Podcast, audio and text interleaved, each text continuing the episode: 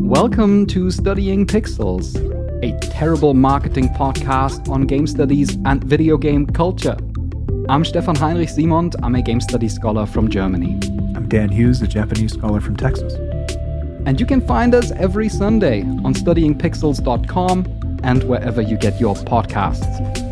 It's time to talk about some terrible marketing choices that we have collected because we just were in the mood for a fun episode, and these are just too good not to be told.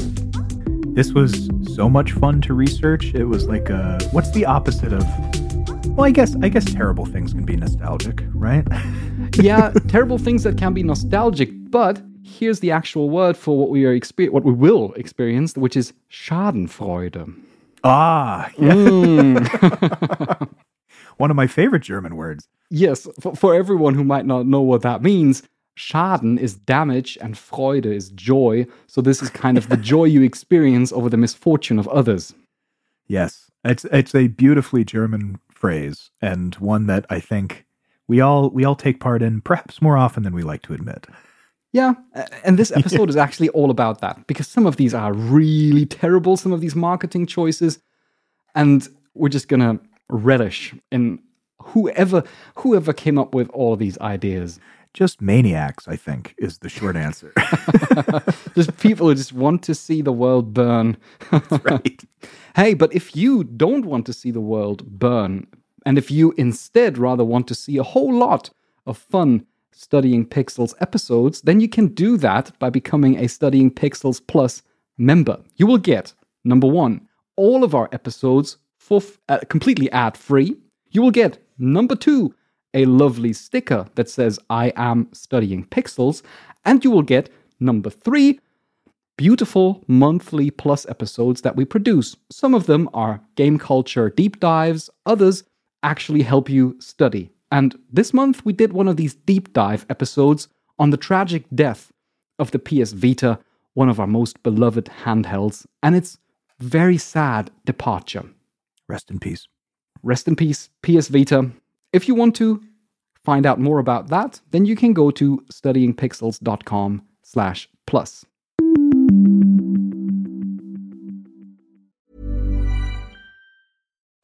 Life is full of what ifs. Some awesome, like what if AI could fold your laundry?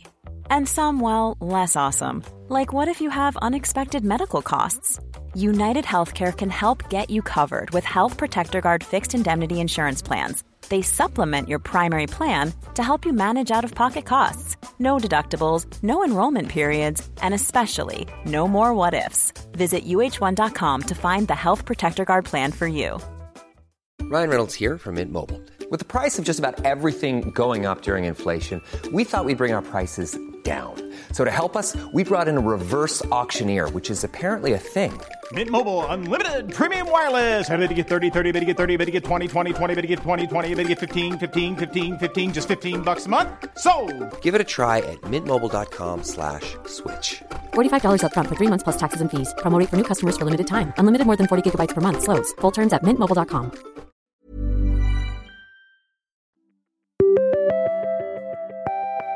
So I would like to kick this off by saying I think that there's a there's a plethora of terrible marketing choices, but I think they come to yeah, they come down to a couple of different categories. And I would say that one of the most prevalent categories from the early to mid 2000s is surreal stupidity, I guess is is how I would describe it. These are just things where you watch them and you don't even know what it's advertising until the very end of it. And then you think, what the hell was that? right? Ah, it's one so, of those advertisements. That's actually something that's described in uh, media studies. Niklas Luhmann, he described this in the reality of mass media that oh, yeah. advertisement has this kind of attempt to legitimize itself by basically getting rid of the actual product and only putting it in as like almost like as if it is an afterthought. It involves you as if it was an actual story or a piece of art or something, and then yeah. suddenly it comes in. And by the way, this is all about this product for the yeah yeah this is for Toyota yeah right. well, I, I think the the closest analog I have to these outside of the realm of video games is do you know that that infamous Cadbury chocolate commercial with the uh, the gorilla playing the drum fill in um, "The Air Tonight"? That song. Do you know this one? I don't. I mean, it sounds fantastic. It, it doesn't exist. It didn't exist in Germany. Not that I'm aware of. Okay, yeah, I think I think it was a UK ad, and I think it just made its way over here on on YouTube. Ah, was it was it the one for some kind of uh, fair traded uh, stores, fair traded chocolate or something? No, I think it was. Oh, maybe I don't know. It, it I th- I thought it was Cadbury. Um, but it's it's. Uh, but here's the here's the point I'm making is that we don't remember what it's advertising. we remember the weirdness, right? So, did you ever see? Because I know that this existed in the UK and the US. I don't know if it was in Germany, but the the PSP ad that had two squirrels in it. Do you know what I'm No. talking about? It was an animated no, ad. No, no. I don't. okay. An animated one. Yeah. So it was this sort of sketch animated commercial, and it was two squirrels that uh, were talking in. I can I can only say like a slightly racially charged accent. Um, and they one of them was in a tree and the other was outside, and the one outside was saying, "Hey man, come outside," and he says, "I can't. I'm playing nut." And the first squirrel says, "But you can play nut outside. It's portable now." And he says, What? He says, Yep, it's like a nut you can play outside. And then a bored announcer voice comes on and says, PSP, it's like a nut you can play outside. Oh my And- god!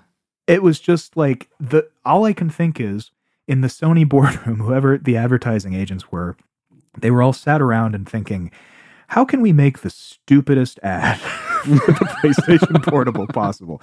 And in fact, we would like to make an ad that maybe discourages people from buying our product. yeah, I think this sounds, as you said, it sounds typically early two thousands. yeah. as in just was- being weird. These advertisements, like television advertisements in that time, they were weird beyond comprehension. Yes.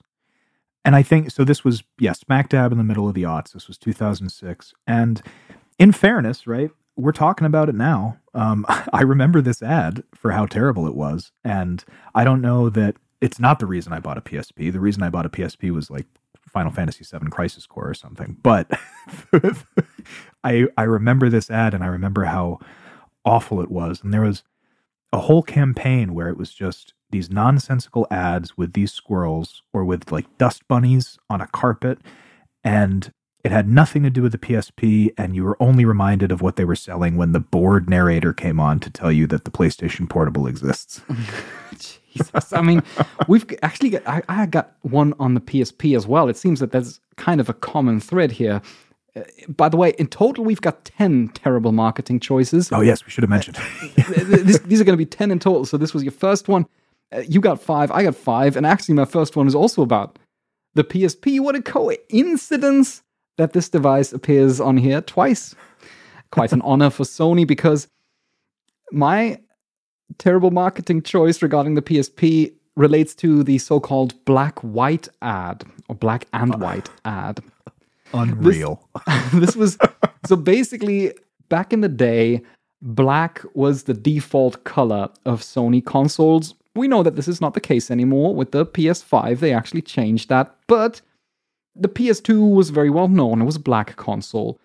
And the PSP was also black by default, right? It was sold as a black device. And when Sony announced that it would release a white version of the PSP, they wanted to make a really big deal of it. And they were like, wow, the people are going to love this. So this is what we're going to do. We're going to set up a billboard. And on this billboard, you would see a white model, like a female model, holding the jaw of a black model, fiercely staring into her eyes as if to staring her into submission. And well, how am I going to say this? I don't know.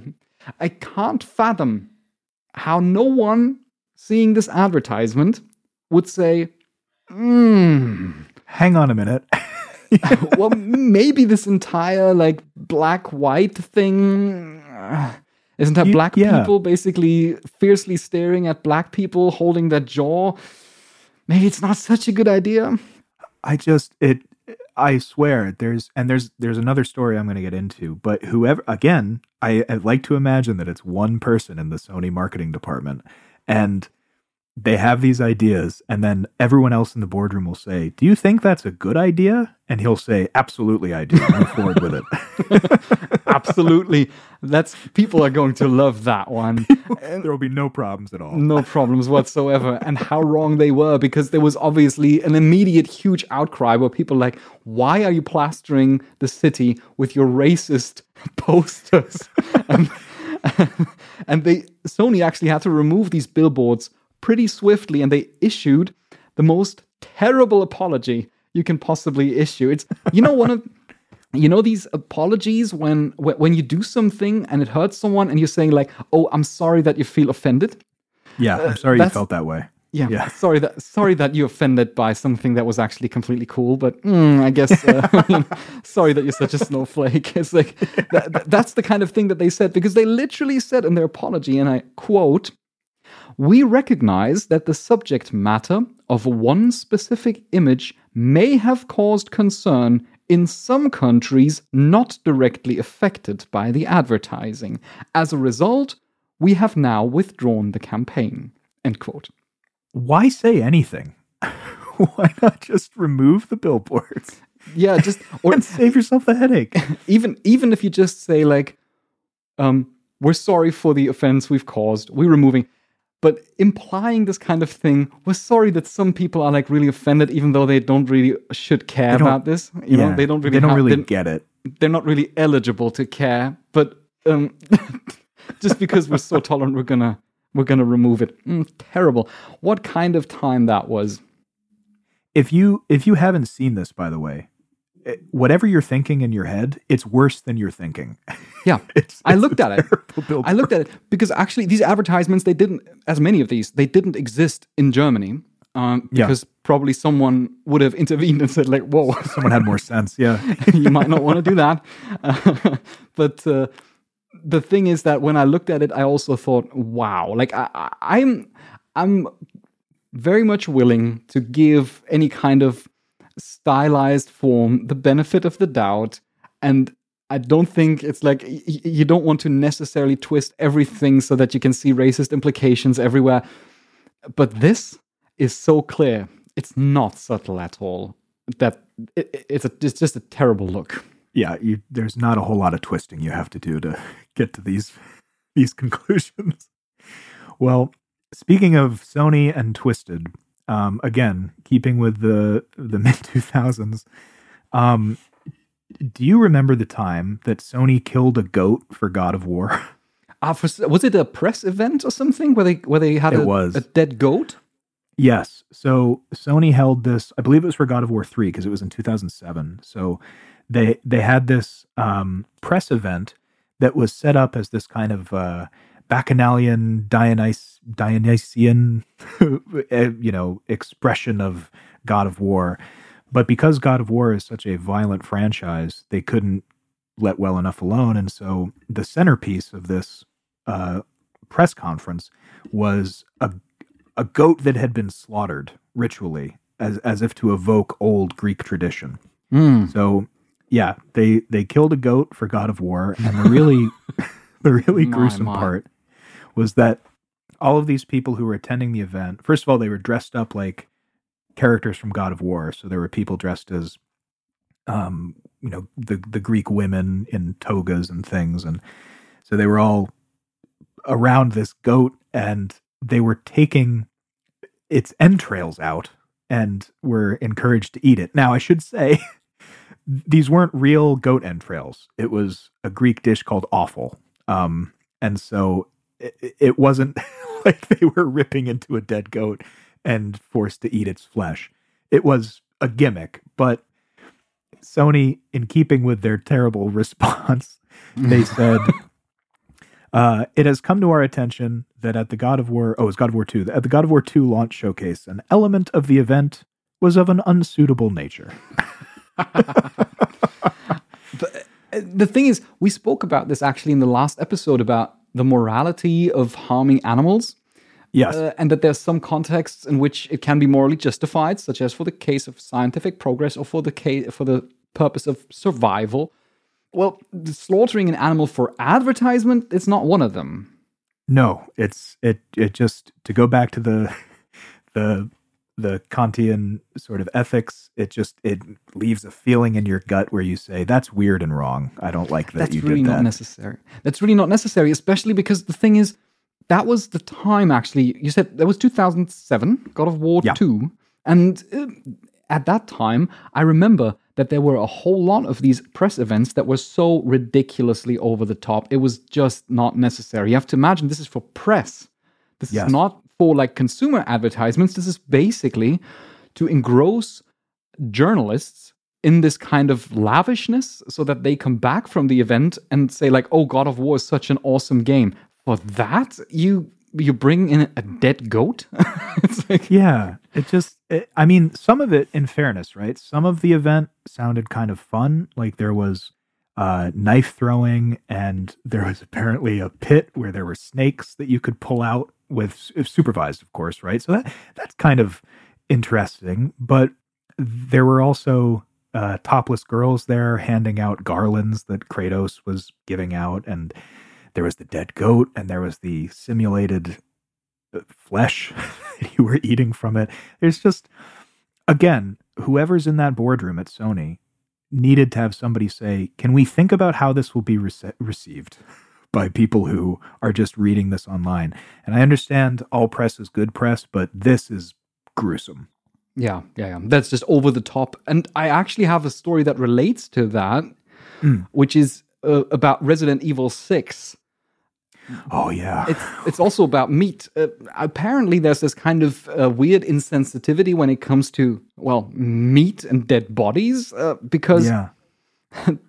Capcom actually went ahead and they wanted to advertise Resident Evil 6, which would actually lead into the absolute downfall of what the series was at the time.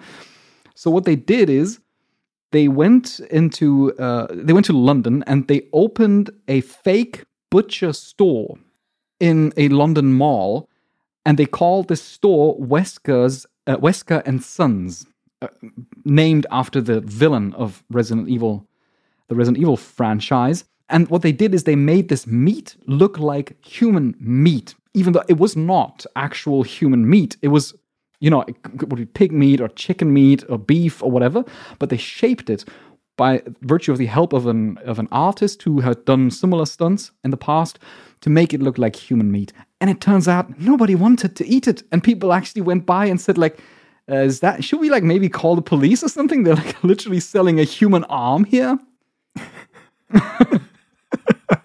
I just love the idea of because uh, who are you? Who's your audience, right? Because if it's your okay, let me let me pitch. I'm going to be a marketing executive for Yeah. Capcom, right? Yeah. So let me Yeah. let me pitch your Resident Evil stunt uh, marketing.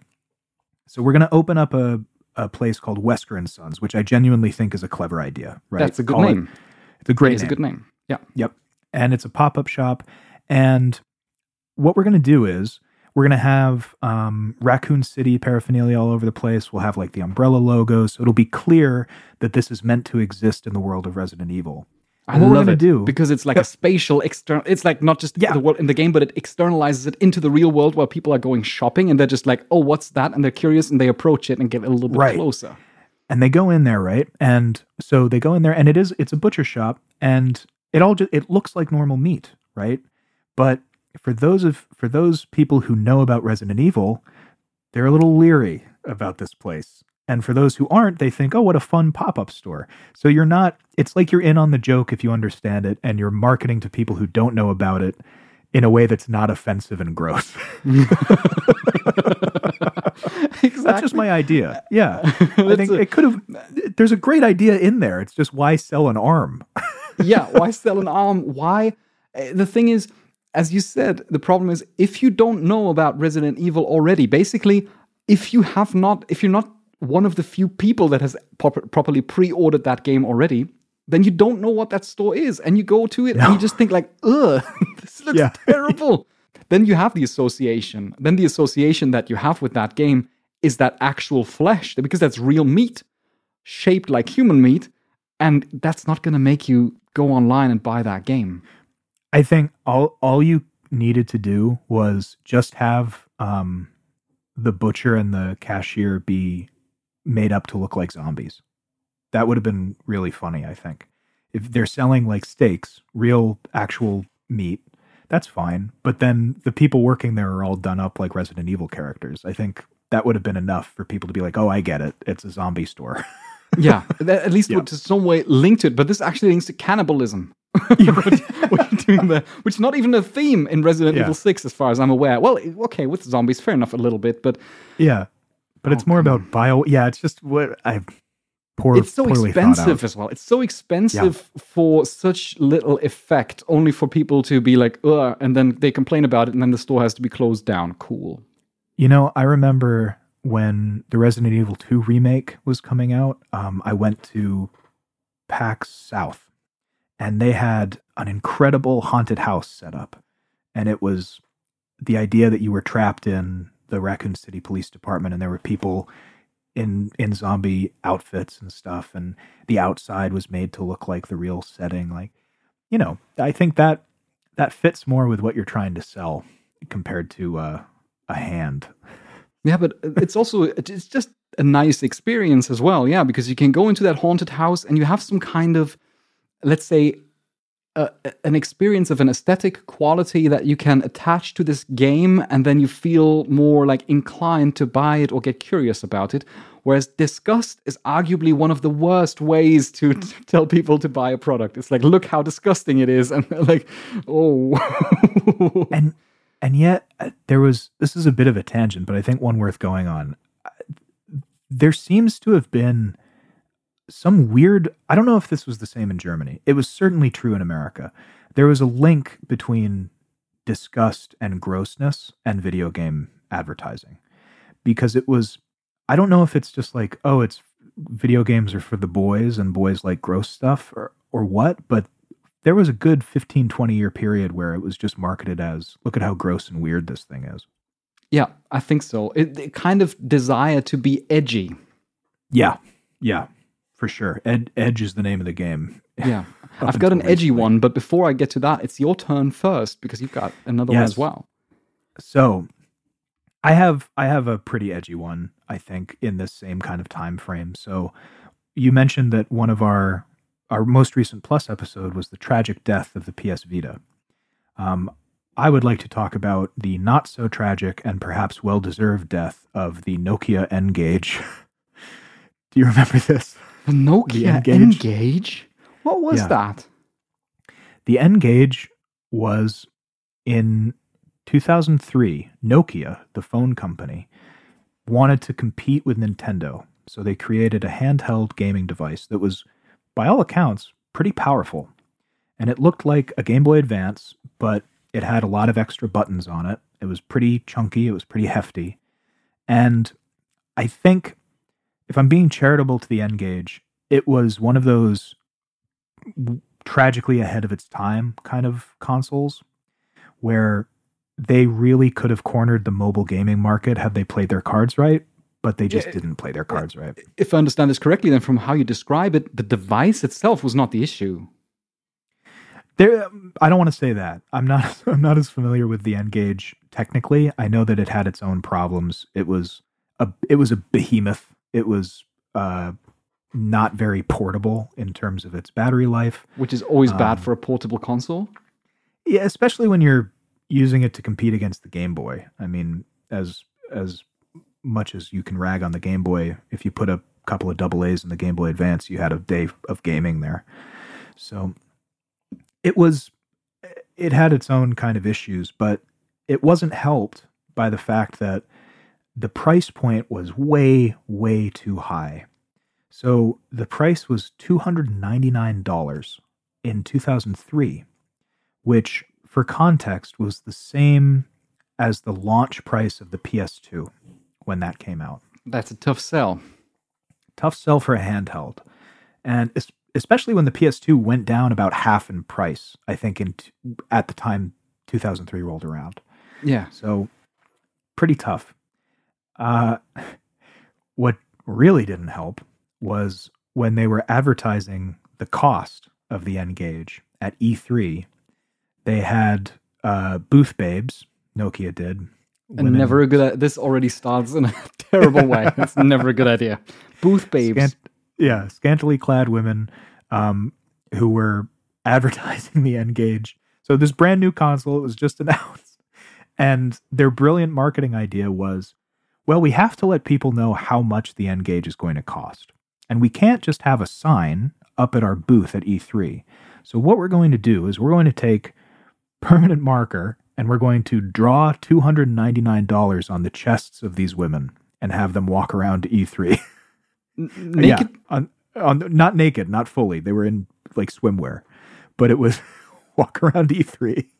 So Nokia is brilliant marketing campaign was we're going to put price tags on women and walk them around E E3.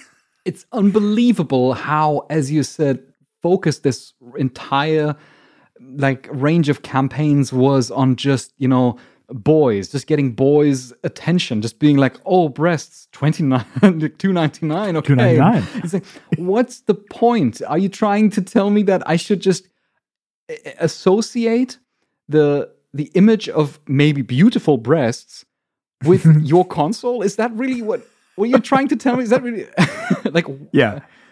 It it it's it's a confused message from the off, I think. and I just I I the idea of I mean women walking around a public floor with literal price tags written on their bodies to sell uh, what and this is this is not my joke this is from an old flash cartoon a phone that ate a game boy basically is Mm. what the N Gage was yeah and I think uh, I I don't know. It just I feel like obviously that didn't solely contribute to the failure of the N Gage, but uh, it didn't help things. I can't imagine. well, but I can top that edginess because oh, go for it. I think this might be possibly one of the the worst that I have here, like the the most offensive, the worst, and just crude marketing choices, and that is the Hitman Absolution Facebook app. This had a very brief life only, but um, the thing is, Hitman Absolution is genuinely a cool game. I really enjoyed it when it came Yeah. out. But from its marketing campaign, you would not necessarily be able to tell that. It was in early December 2012 that IO Interactive released a Facebook app. Facebook at the time was still alive. Sorry. kind regards to Mark Zuckerberg. Meta. You're gonna do it someday. it's gonna it's gonna catch on. Keep it up, pal. well, yeah, Facebook was still a really big thing in 2012, much bigger than it is now, I would say. And uh, you could, in this Facebook app, order hits, because this was about Hitman. You could order hits on your friends, and that friend that you ordered a hit on with this app would then receive a private message, which includes a video. And in that video, I looked at a couple of these videos. In that video, you have like this animation of where Agent 47 would draw a gun and would shoot at the picture, at the profile picture of that friend. And then they would be like, like, you know, target eliminated. And so you could basically order a hit, you could assassinate your friends. And that in itself already should be an idea where if someone pitches this in a in a marketing meeting where everyone says like "N- please don't do that Surely somebody would say, you know, not everyone knows what Hitman is, right? yeah so people who don't know what it is are just going to be, be sent, I'm killing you. yeah this is like expressionless dude with his barcode on his bald head just shooting at your picture and it's like Terrifying lol. if you don't know what it is. terrifying. That's uh, the thing that, that that I never really get. It's like this is about communicating what a game is to people that don't know what it is, and maybe that's not the best idea to basically like. I get if you let's say you are you go to a convention and you love Hitman, you're a big fan, and so there's a dude. I actually interviewed people who were uh, basically cosplaying as Agent 47 which I could do as well because I'm bald too. but I get then if you let's say want a picture taken where he aims a plastic gun at your head and you're just like a big fan and you're just like, hey, cool, you know, he's gonna shoot me like Yeah. that. I understand course. that because you're a fan already. but but if you're a fan already, you don't need to be marketed to because Right. well, you're gonna buy it already. But the you thing what is, it is. they thought maybe it maybe we can rectify that maybe we can compensate for that by making it even worse. Because if you if you do this fake assassination then yes your friend's name would be um, uh, displayed and also like target eliminated.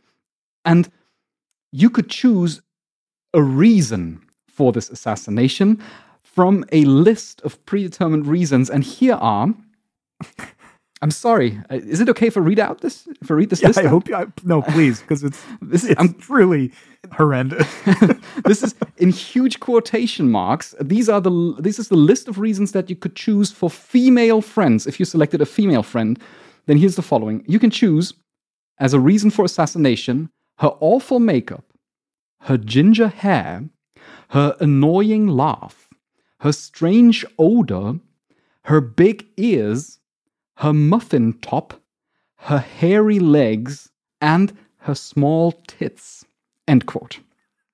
By the way, if you do this for male people, it's pretty much a similar list, like uh, his smelly odor and such things, or his strange odor, except for the last thing is exchanged, not as in uh, uh, her small tits and his small penis.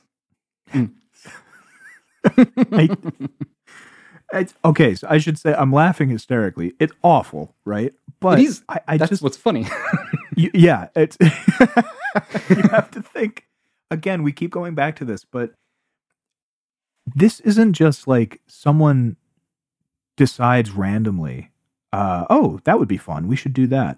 This goes through weeks eh, of troubleshooting and thinking, brainstorming, thinking of ideas, getting it through different levels of authority. You know, saying yes, this is what we want to do on Facebook. So the idea of just it was somebody's job for like probably a good two months to say um what should the reason we're you're killing your friend be should it be her small tits yeah. i think that would be, would be and the thing is, not only the entire conceptualization, but also the production. They, uh, they had, to develop this kind of app. They had to render these videos so that you could insert.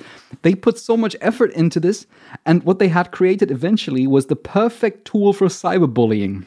yeah of course because because I mean, before you still had to basically go into Photoshop and just do like crude photoshops of people being assassinated if you didn't like them. Now you can just do that via the Hitman app. Amazing, and and basically hurt, hurt and bully them. Uh, of course, journalists quickly uh, drew attention to the app, and it was taken down by Square Enix a few hours only after it had been launched. And they said in their statement, quote, Earlier today, we launched an app based around Hitman Absolution that allowed you to place virtual hits on your Facebook friends. How that even sounds, right? You would instantly say, like, those hits would only be viewable by the reci- recipient and could only be sent to people who were confirmed friends. We were wide off the mark with that app. And following feedback from the community, we decided the best thing to do was remove it completely and quickly. This we've d- now done. We're sorry for any offense caused by this. End quote. i will say uh, uh, in the apologies we've heard uh, that is the best one i don't know how it might be damning with faint praise but at least they took accountability for their stupid decision I think anything else would not would not have been gone over well if they would have said like like a statement like Sony did. We're sorry Yeah. that some people are offended by a perfectly legitimate marketing. Then I look think you just uh, didn't get it okay yeah, I, I'm I'm actually glad that they owned up to it and they said like this is really not this was not a good idea. We're widely off the mark, and I think it's just it's baffling that you wouldn't see that earlier. yeah But uh, still, it was a short lived app and it now exists in the Hall of Fame of the most terrible marketing choices any company in the world has ever made. what a what a hilarious story that I, oh, man well i i have from the ridiculous to the sublime or vice versa i guess depending on how you look at it so this this definitely I think deserves its own episode, but I think I would be remiss in not bringing it up. The No Man's Sky press debacle Yes. that happened. Yeah. So I will say before I get into this, I want to say No Man's Sky is a really cool success story in video games. And I think that Sean Murray and the people at Hello Games are really admirable for what they've done with their game um, since this really rocky start. So I want to put that out there. Like, this is not a Hitman Absolution story. This is a nice story eventually. It is, yeah. Yep. But it has a pretty rocky beginning. So Hello Games was this um, small video game developer. They had made a couple of games called Joe Danger, I think. They were kind of semi popular mobile games. And they had this idea for a procedurally generated space game that would eventually become No Man's Sky. And they did a fair job of marketing this, at least to Sony, because Sony bought them up and said, We're going to we're going to have a major marketing campaign around this game. And what that largely amounted to was Sean Murray, the face of Hello Games and No Man's Sky, being paraded around to every outlet that would hold up a microphone.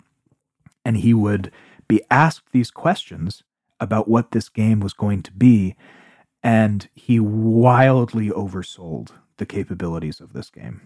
I think, to be fair, that it, Yeah. there was like there was uh, certainly an incentive to do that, an economic incentive. But from rewatching these clips of Sean Murray being on all kinds of talk shows and, and late night shows and, and basically advertising this game, I- I just feel like he himself believed in that's what it would be when it comes out, right? He Yes.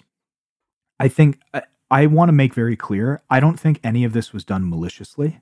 I think that um, Sean Murray strikes me as eh, he's I think he's admitted to this too. He's not a very um, sociable person. And so for him to be kind of the he's the head of Hello Games, so he had to go and be the face of this game. You can tell how uncomfortable he is on stage and being interviewed. I think he's much more comfortable behind a desk problem solving.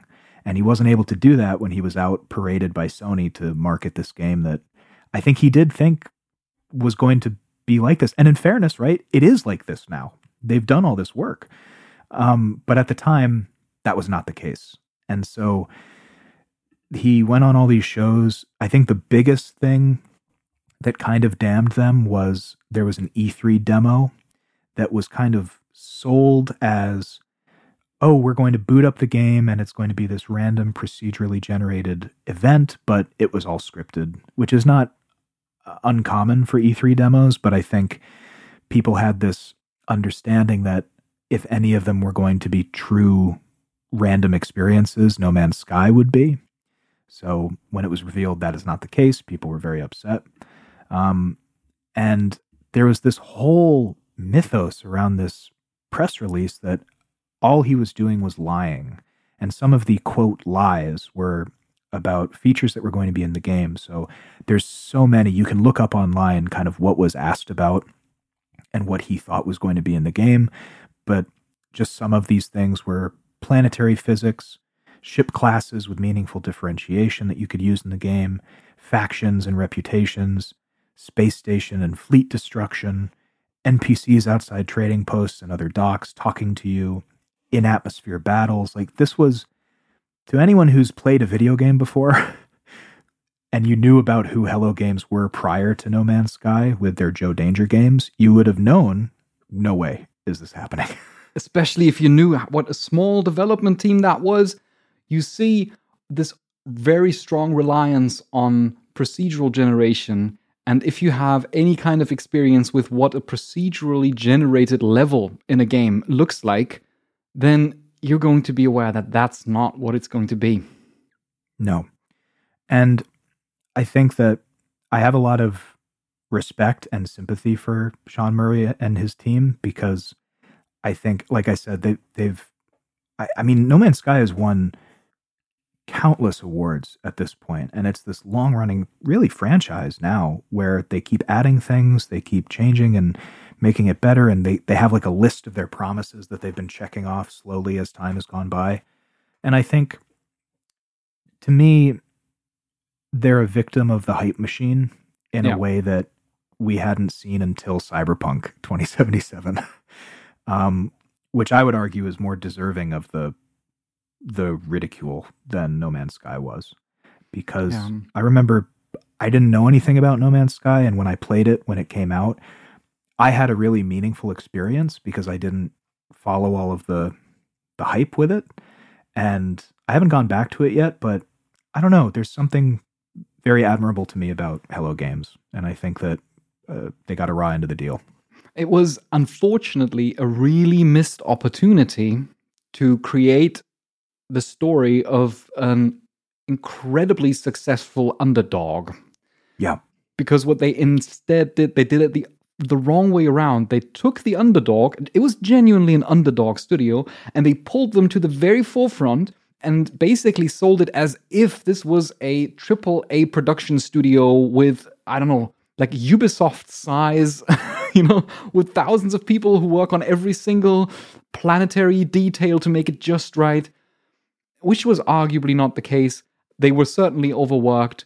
They, they, were- he was bombarded with questions, and I think it was not right that he just that he that he lied, that he knew that there were things that would not make it into the game, and he still said it Yeah. because well, maybe he had a deal that he had to say those things. Anyway, it all went terribly wrong. They could have had this kind of story of, let's say, a game that comes out and it's like super small at first, and there's like a fan base around it where some people play it very dedicatedly, but most people don't really care. And then over time, it develops into this kind of thing where people are saying, like, wow, this is wow, like really cool. yeah. Now you don't. You, if you didn't have that hype, then you would have a nice game, No Man's Sky, that some people are big fans of and others have never heard of it. And then over time, it would become this thing where people would say, "Yeah, if you want to play a game with like you know space exploration, crafting, resource stuff, then No Man's Sky is really your thing." Yeah. So, really fascinating history. If you, that's a rabbit hole that's really fun to go down. And I think uh, Sean Murray is a really interesting character. Hello Games is a really interesting studio. And uh, if you want an example of maybe one of the worst marketing campaigns uh, that had real world effect on people's mental health, I would look into this because it's it's quite a story. It's tough. He really had to go. He really had to step back. He really had to go out of the the uh, the firing line because um, people were really harping down on him, and uh, man, I can't even fathom how tough that must have been. So uh, I'm glad that they turned it around. I'm glad that they they made the right decision. Um, I assume that Hello Games, in cooperation with Sony, made the right decision of saying, "Okay, stop it. No more interviews. No more marketing stuff. You sit down. You work on your game, and we believe that you can turn it around. We'll give you these years to just work on it and make it what it was supposed to be." That was best decision that they made throughout this entire process. do you? Do you Speaking of decisions, a little bit of a more lighthearted story. These Yeah. are our last three uh, terrible marketing choices, and number three on this list here. Sorry, I shouldn't number it that way. It's actually number seven now, right? yeah, I think No, so. number number eight. Eight? Number eight. Eight. Yep. Sorry, I can't. I'm terrible at math. Actually, you know, just as a side anecdote, I am terrible at calculating in my head, but I'm really good at more abstract mathematics. I've always had like a full score in maths in school, but I couldn't calculate without a calculator. Like I- even like the smaller number, I, I need to always use a calculator because I'm really terrible at it. But when it comes to more abstract formulas, I'm like, oh, okay, now I can think logically, and then it makes sense. I don't have to just memorize, you know. No, I'm I'm much more at home in uh, in the humanities where there's no definite answer. well, there would have been a definite answer to the question of whether you should send brass knuckles to journalists. Unfortunately, Bethesda was not aware of this uh, choice. Uh, excuse me, EA. That was EA, not Bethesda. I conflated this because um, I was I was to I was about to introduce this anecdote by saying that it is actually not that rare that a studio or a a uh, publisher would send some kind of like gifts and gimmicks to journalists when they send them press copies. It is These days, it is not that frequent anymore. I feel, at least for our case, because usually when we get a review, uh, then we usually do that with a review code where you just get an Right. email and it has the code in it, and there's maybe like a PDF that's like a, a press kit with some information. But I remember that a couple of years ago, I actually received uh, some promotional material for Rage 2 uh, by Bethesda, and they sent me like a, a branded boomerang. It was like a, a, a toy. It was like oh, that's really fun. well made, and it was fun. We threw it around outside a little bit and had a a, a nice afternoon throwing that boomerang. However, in 2009, EA went a little bit over the top. They wanted to promote their game The Godfather 2, and they thought it would be really befitting when they sent these press kits to journalists to put in a pair of real brass knuckles. Now, alas, the thing is, and nobody appeared to have considered this, brass knuckles are actually illegal in several states, including Nevada, Illinois, California, and New York. And in also also in many other countries in Germany, brass knuckles are illegal. You ought not to own a pair of brass knuckles.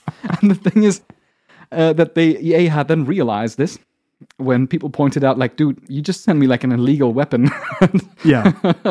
And EA tried to recall them, and I Oh just couldn't help but imagine how EA would reach out to these journalists. They would be like, uh, "You really need to send those brass knuckles back, please.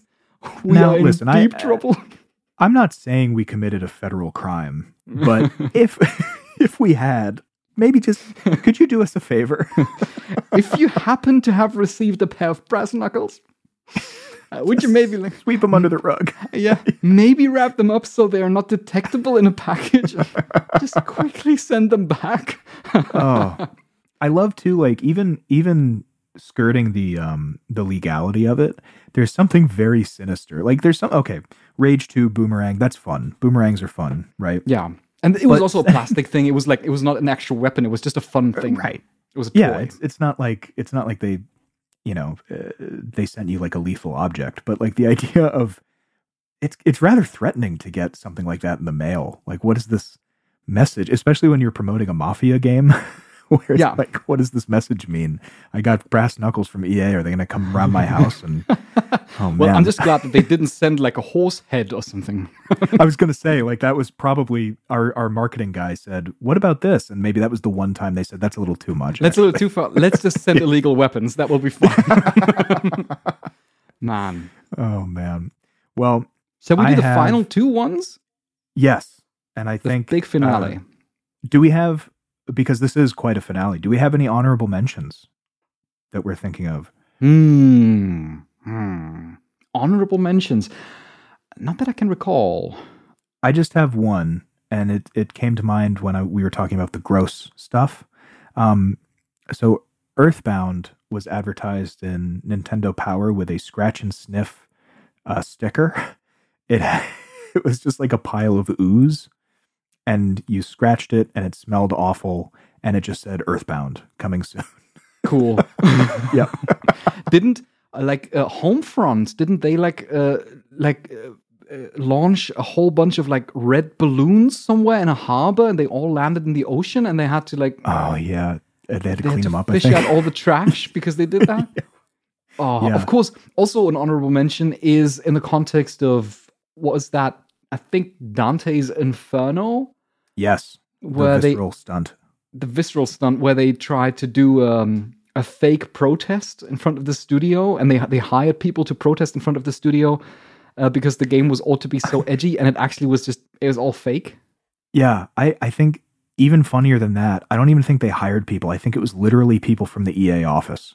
Oh, That or just people went going outside. outside Yeah. of just picking Yeah. signs and being like, "Stop the game!" Stop our game. Yeah. yeah.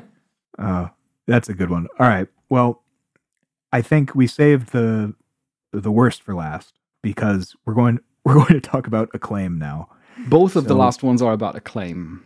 Yes. And you you have quite a few examples. I want to lead into those with w- one of my favorites, which I saw that you hadn't picked, which was uh, acclaim for their video game Virtua Tennis 2 uh, at Wimbledon in 2003 released 20 pigeons that they had painted the Virtua Tennis 2 icon on in the Wimbledon Stadium. And they were just they were just flown around and I guess the hope was that maybe 20 people in Wim- at Wimbledon would see this advertisement on these pigeons. But oh God. They did this and and this is I, I dug up an IGN article from the time and I I loved this. It just said there's no word yet on what type of marketing plan the American branch of Acclaim has in store for its upcoming Gladiator game, Sword of Vengeance, but we swear on all that is good and holy that if it unleashes a swarm of naked guys wearing Roman helmets during this Saturday's upcoming Lennox Lewis Vitali Klitschko fight, we'll call it quits indefinitely. It's just terrible. It's actually you must I must give them credit for how consistently Acclaim has missed the mark with its marketing choices. they are batting a thousand when it comes to terrible ideas. It's pretty wonderful in a way. Basically, we all we gave all of these ma- terrible marketing choices their own small titles, and the title that I had for this one is "Acclaim destroys itself with poor marketing choices," because they kept making such terrible marketing choices that people would get just like exceedingly frustrated with how annoying they were. They I don't think they've ever made a good marketing choice. So the last one is basically a short wrap up of some various different marketing choices just so you get a feel for what they did. For example, in 2002, this was one year before they released the pigeons. Sorry. B- BP before pigeons. before pigeons. One year before they released the pigeons, they wanted to advertise their new game, Turok Evolution. And they offered 500 pounds and a free Xbox to five British citizens if they officially changed their name to Turok.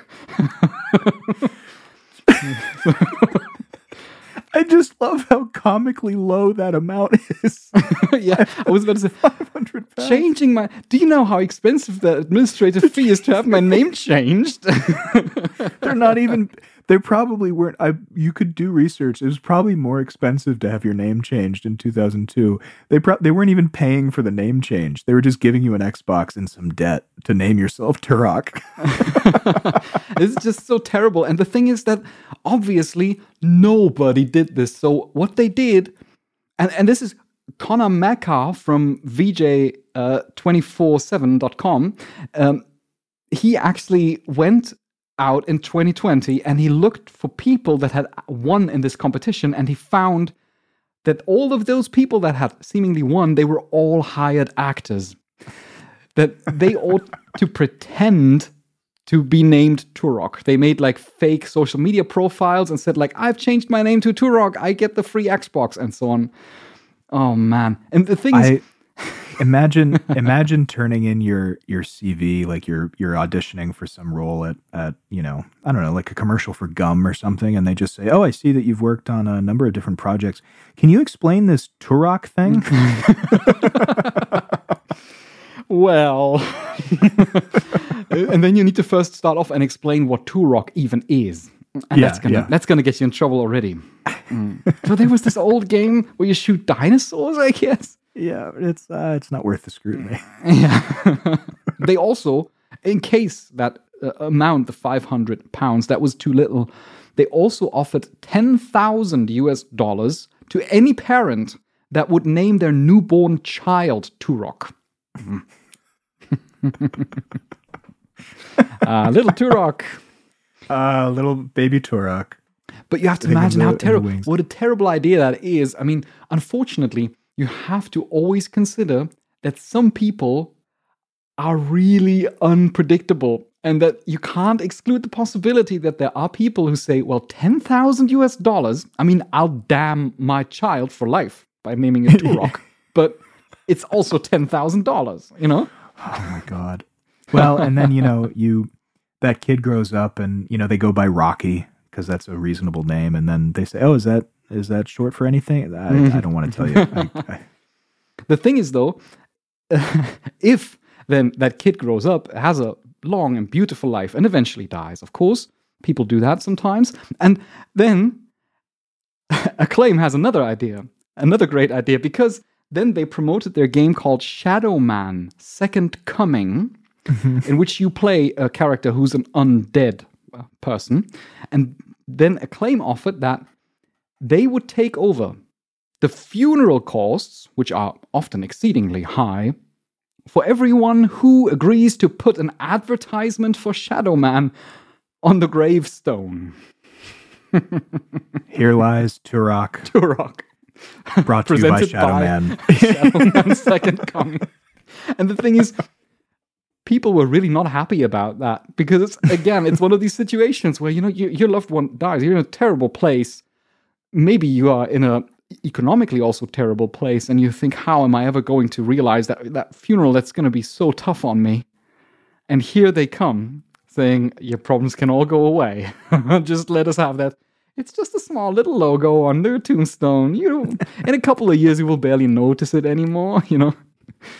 Oh my god! I just I uh, imagine, you know, all right, and it has to be officiated by the acclaimed priest, who will end the service by saying, "And don't forget to go out and buy Shadow Man." Christ. My goodness. They also did something. That's the last one uh, that I have on here. When they released Burnout 2, a racing game, they offered to pay off any speeding tickets in the UK on the day of release. So basically, that that game comes out, and on that day, you can speed as much as you like. And uh, Acclaim's dime. yeah, and it's all on them, uh, which is terrible. Both of these ideas, by the way, were quickly stopped by uh, officials, by the authorities, by people who said, ah, you can't do that. Uh, um, do you realize what you are doing? When you tell people that you can speed as much as you like and we're going to pay the bill, you're basically incentivizing people to drive recklessly speed, and to yeah. harm others. It's like, this is going too far. And how could nobody realize that at Acclaim? It's just a a wonderful, you know, as we were going through all the other ones, I I mentioned there's the kind of idea I think that a lot of marketing executives have that all press is good press. So even in these cases where things go south, the controversy is in itself marketing, right? But what's kind of cathartic about acclaim is that they failed horribly with all of these stunts. So it's not always true, right? I mean, we're we're looking back on it fondly because of how insane it was, but they're not still they're not around making these decisions anymore. Yeah, if that would happen nowadays, I think you'd be gone so fast. I mean, Yeah. there's still terrible marketing choices that happen these days, but seriously, someone offering to pay off speeding tickets or putting advertisement on a gravestone, painting pigeons. Uh, I mean, it's it's just that uh, as if they had no filter, you know, as if these these marketing meetings were just like um, anything goes, you know.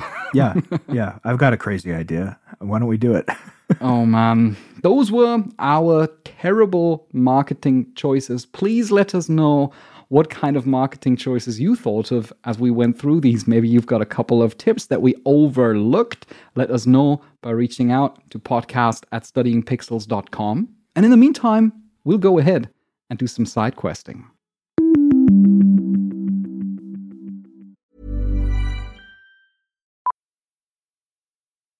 Millions of people have lost weight with personalized plans from Noom, like Evan, who can't stand salads and still lost 50 pounds.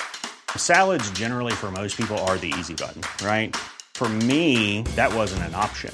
I never really was a salad guy. That's just not who I am. But Noom worked for me. Get your personalized plan today at Noom.com. Real Noom user compensated to provide their story.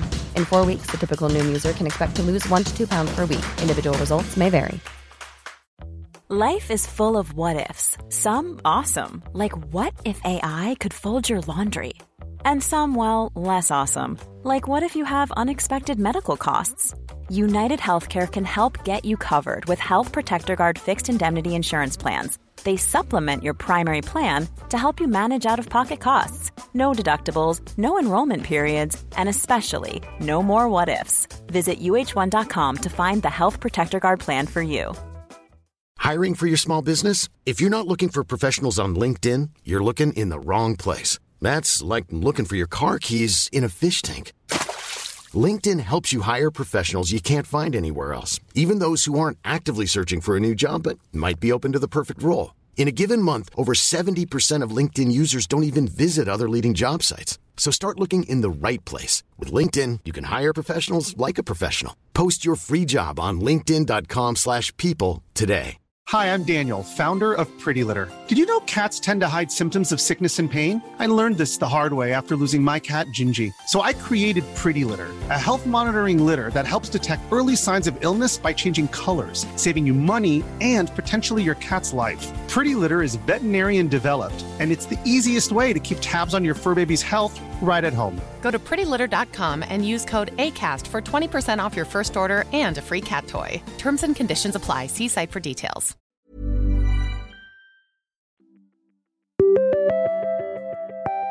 As you know, in our side quests, we venture through the internet to bring you stories and articles that we find interesting and relevant, and we also talk about our own impressions of games that we are currently playing, and you can find all the links that we reference in the show notes.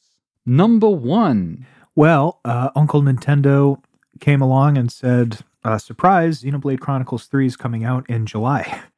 Uh, they've been doing this with their games recently, like uh, just saying, actually, they're ready now. We're going to No big fuzz anymore. No, not really. No big Um, marketing, no terrible marketing choices, just being like, hey, here's a game. It's for yeah, you. No, you know what we're about. Yeah, it reminds me of.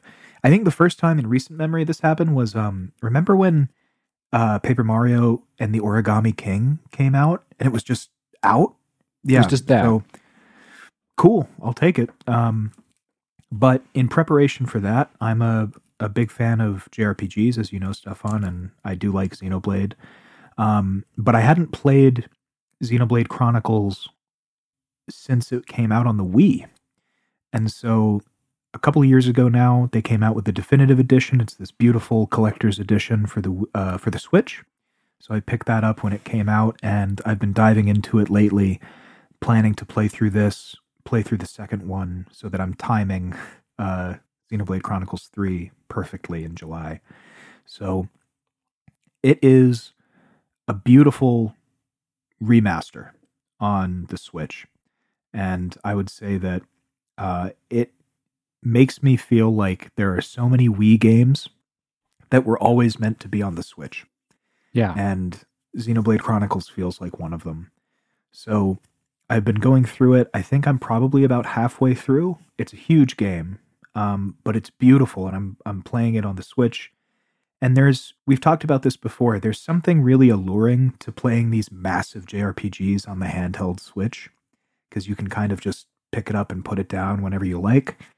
And I've been really enjoying the story this time around and have been shocked to remember how philosophically dense these Xenoblade games are. I've heard that. Um, yeah. I've heard yeah. that they are very dense and very abstract video games.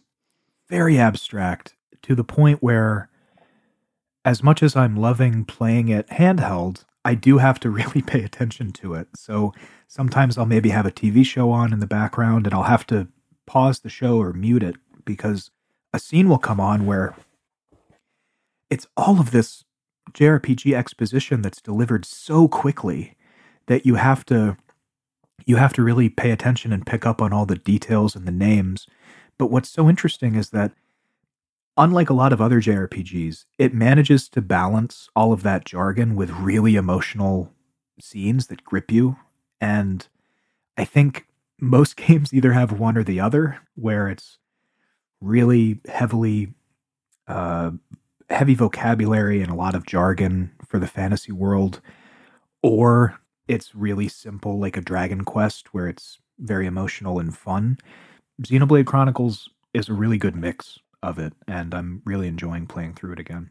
How would you assess the difficulty of Japanese in Xenoblade Chronicles? Are you playing it in Japanese? Yeah, so I would say it, it's it's it's pretty difficult because because of the philosophy in it. Um, so there is like uh, there's a lot of dense ideas of uh, Xenoblade is no stranger to kind of Platonic ideas, and uh, there's some ideas from Leibniz thrown in there, and there's all of these things that are difficult enough in English, uh, let alone trying to parse in Japanese. So add on top of that the fact that in Eng- in English, all of the characters speak in British or English accents, and so when you're playing it in English, there are people with posh accents. There are people with Cockney accents. There are people with Irish accents. In Japanese, it's like I have to just figure out how rude is this person being and how should I then interpret their station in life. so there's a lot of switching back and forth. So it's, I think, I wouldn't recommend it as like a game to learn Japanese because it's very dense. It's way beyond my level from the way you explain it, Japanese level. But at the same time, it does sound like an interesting RPG because I've always heard about Xenoblade Chronicles and I know that it has a huge fan base. I have never played a single Xenoblade Chronicles game, even though I do very much appreciate JRPGs. Maybe I should do that. I think I think you would get a lot out of it. It's it's very uh it, it sucks you in very quickly and I think that what I really appreciate about it is, as dense as it is, it moves at such a quick pace that you don't feel like you have to slog through a bunch of stuff to get to the interesting parts. And so, uh, yeah, it's it's definitely worth it. And I'm interested to see. I don't know much about Xenoblade Chronicles Three, um, except that it seems to take place in the same world as this first Xenoblade Chronicles. So that's interesting too, and I, i am enjoying getting a refresher on the world of Xenoblade Chronicles One because it's very intricate and there's a lot of really cool ideas thrown in there. Ah, I might put it on my list. The thing is, though, I'm always a bit wary of games that are exceedingly long because long I take so much time playing games. I just realized that in the last couple of weeks, more than ever before, which leads me actually to number two, which is my side quest that Stefan's adventures adventures in the lands between. So I'm talking about Elden Ring. Still, the thing is, I've played Elden Ring now for I think a good 140 hours. Uh, I'm I'm not nearly done with it. Like I'm I'm not sure whether I can ex- assess how far I am, but I would say probably around 70%. So I'm moving at a at a good pace, but still a lot slower than many other people. And I've been wondering why is that? How come that, for example, uh, I know that you started playing Elden Ring before me, like I think two or three weeks before, because I went into Horizon uh, Forbidden West first. Right, right. And then I jumped in for our Elden Ring review discussion. And in the meantime, while I'm now, while I've been playing Elden Ring, you, I noticed that you've platinumed the game and you've also played like 10 more games since then. and I've been thinking, how is that possible? And uh, I mean, one of the reasons might be, of course, that I don't have, maybe I don't have as much time to play, but I also noticed that it's also connected to the way I do play. Because, for example, in Elden Ring, that's the main thing that I wanted to mention. I've got this weird rule for myself that I need to defeat every enemy at least once. It, it makes the game a lot longer. Yeah, like in an uh, in an area, you mean? Like if there's if you before you proceed through a door or a gate or something, you want to yeah. make sure that you've cleaned out the area. Yeah, and the thing is that even though there might be the opportunity to go past enemies or to just you know basically you butt your head against them a couple of times and then you realize like okay they're just here like as a roadblock but i can easily pass them by then i will still continue to butt my head against them until eventually i defeat them and even if that's what kept me for these last couple of days there's like an area and I had done pretty much everything except for like two enemies that were like huge uh, road. They were not roadblocks. They were huge optional enemies. Yeah. And you could easily say, okay, um, I'm gonna come back to this later. And I did this a couple of times in Elden Ring, but I would often just simply try, uh, sometimes for like two evenings, fighting the same kind of enemy, always running all the way there, then fighting these enemies until I finally got them, which I then do, and then I'm super happy. But I think this just means that I take so much time with Elden Ring, you know? That makes me think of two different ways to play Elden Ring. So the way I played it was I because I'm very familiar with From Software games, I I assumed there was going to be a new game plus. So I went through the game and I did as much as I as much as I found, but I stuck to the story pretty strictly. Then I went and played the second one and I found new things. And I, I went and played the third New Game Plus and I found some new things. And so by the time I played through maybe four or five New Game Plus cycles, I feel like I I had gotten a ton out of Elden Ring. I feel like the the way that you're doing it is you're seeing everything on the, The first, first time. Yeah. the first time. So Yeah. I'm going to be curious. Will you even do a new game plus? Will be my thought. That's the thing, because I think not for now, no, not for the time being, because un- unless there's something new that comes in in addition to what there was before, which I'm not sure of, is there? Mm, Is there something new in the new game plus, or is it just you basically just you're keeping some things, you're keeping some progress, and yeah. you have to you basically start over. yeah, you, it basically wipes the slate clean, except for your stats and items and stuff. which is, I guess, a, a pretty smart way to do it. uh, Because the thing is that if you do that, then you have a more invested experience of the story, and then you go through and you do the optional stuff, and by that point, you are already quite a bit stronger. So you don't you you don't have to butt your head against enemies as much as you do if you do everything in the first run. In this case, now it's just that the first run is taking me forever uh, and uh, then once I'm done with it, once the credits roll, I'm just like, okay, so that was Elden Ring for me.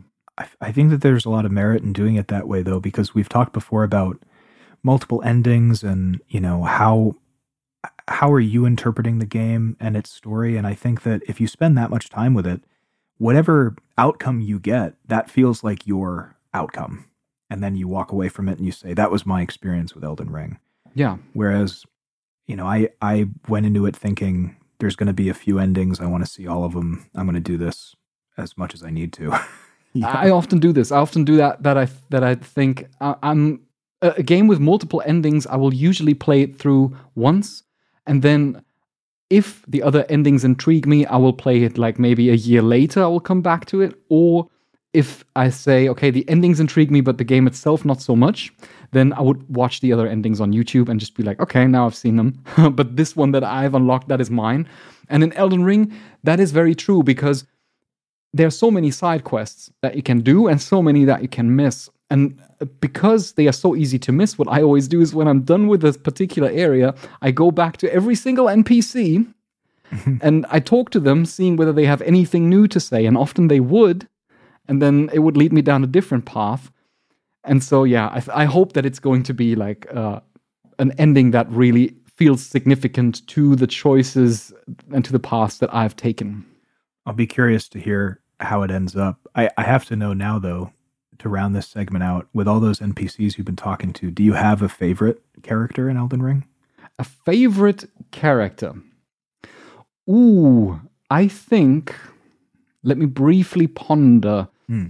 I mean, I find uh, Ranni the witch is obviously a, a very interesting character, but I, w- I think it's she's a too obvious pick.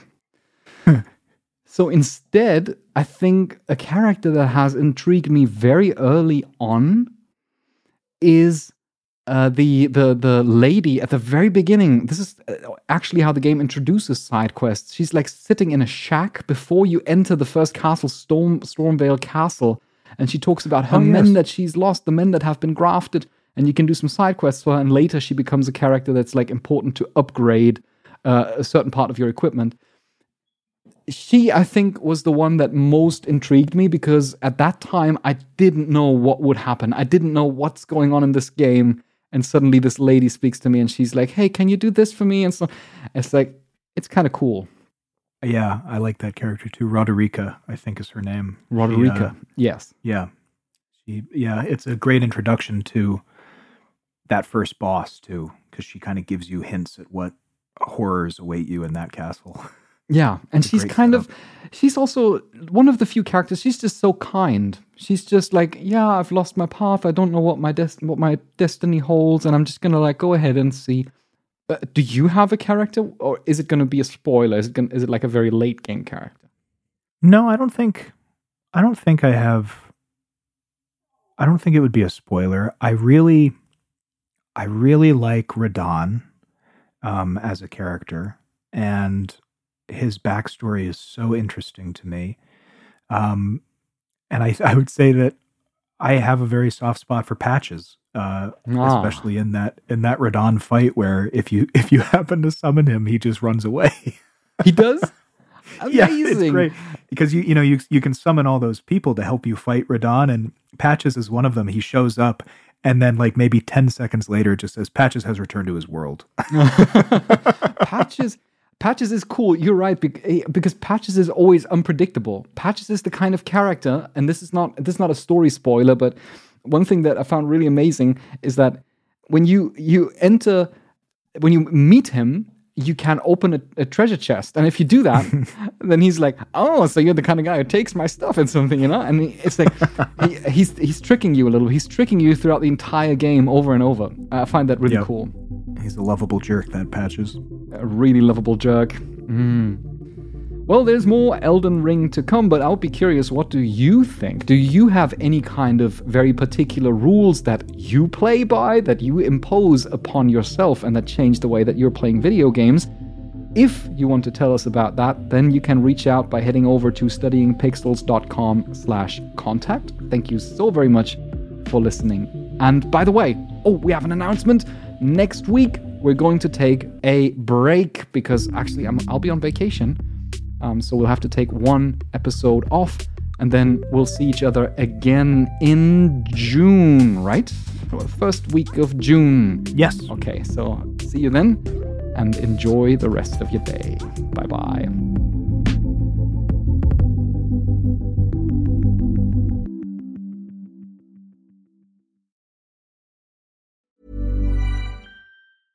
Hey, it's Paige DeSorbo from Giggly Squad. High quality fashion without the price tag. Say hello to Quince. I'm snagging high-end essentials like cozy cashmere sweaters, sleek leather jackets, fine jewelry, and so much more. With Quince being 50 to 80% less than similar brands. And they partner with factories that prioritize safe, ethical, and responsible manufacturing. I love that. Luxury quality within reach. Go to quince.com slash style to get free shipping and 365 day returns on your next order. Quince.com slash style. Hi, I'm Daniel, founder of Pretty Litter. Cats and cat owners deserve better than any old fashioned litter. That's why I teamed up with scientists and veterinarians to create Pretty Litter. Its innovative crystal formula has superior odor control and weighs up to 80% less than clay litter. Pretty Litter even monitors health by changing colors to help detect early signs of potential illness. It's the world's smartest kitty litter. Go to prettylitter.com and use code ACAST for 20% off your first order and a free cat toy. Terms and conditions apply. See site for details. When you make decisions for your company, you look for the no brainers. And if you have a lot of mailing to do, stamps.com is the ultimate no brainer. It streamlines your processes to make your business more efficient, which makes you less busy. Mail checks, invoices, legal documents, and everything you need to keep your business running with stamps.com. Seamlessly connect with every major marketplace and shopping cart. Schedule package pickups and see your cheapest and fastest shipping options from different carriers with rates up to 89% off USPS and UPS rates. And with the stamps.com mobile app, you can take care of mailing and shipping wherever you are. Make the same no-brainer decision as over 1 million other businesses with stamps.com. Sign up with code program for a 4-week trial plus free postage and a free digital scale. No long-term commitments or contracts. That's stamps.com. Code program.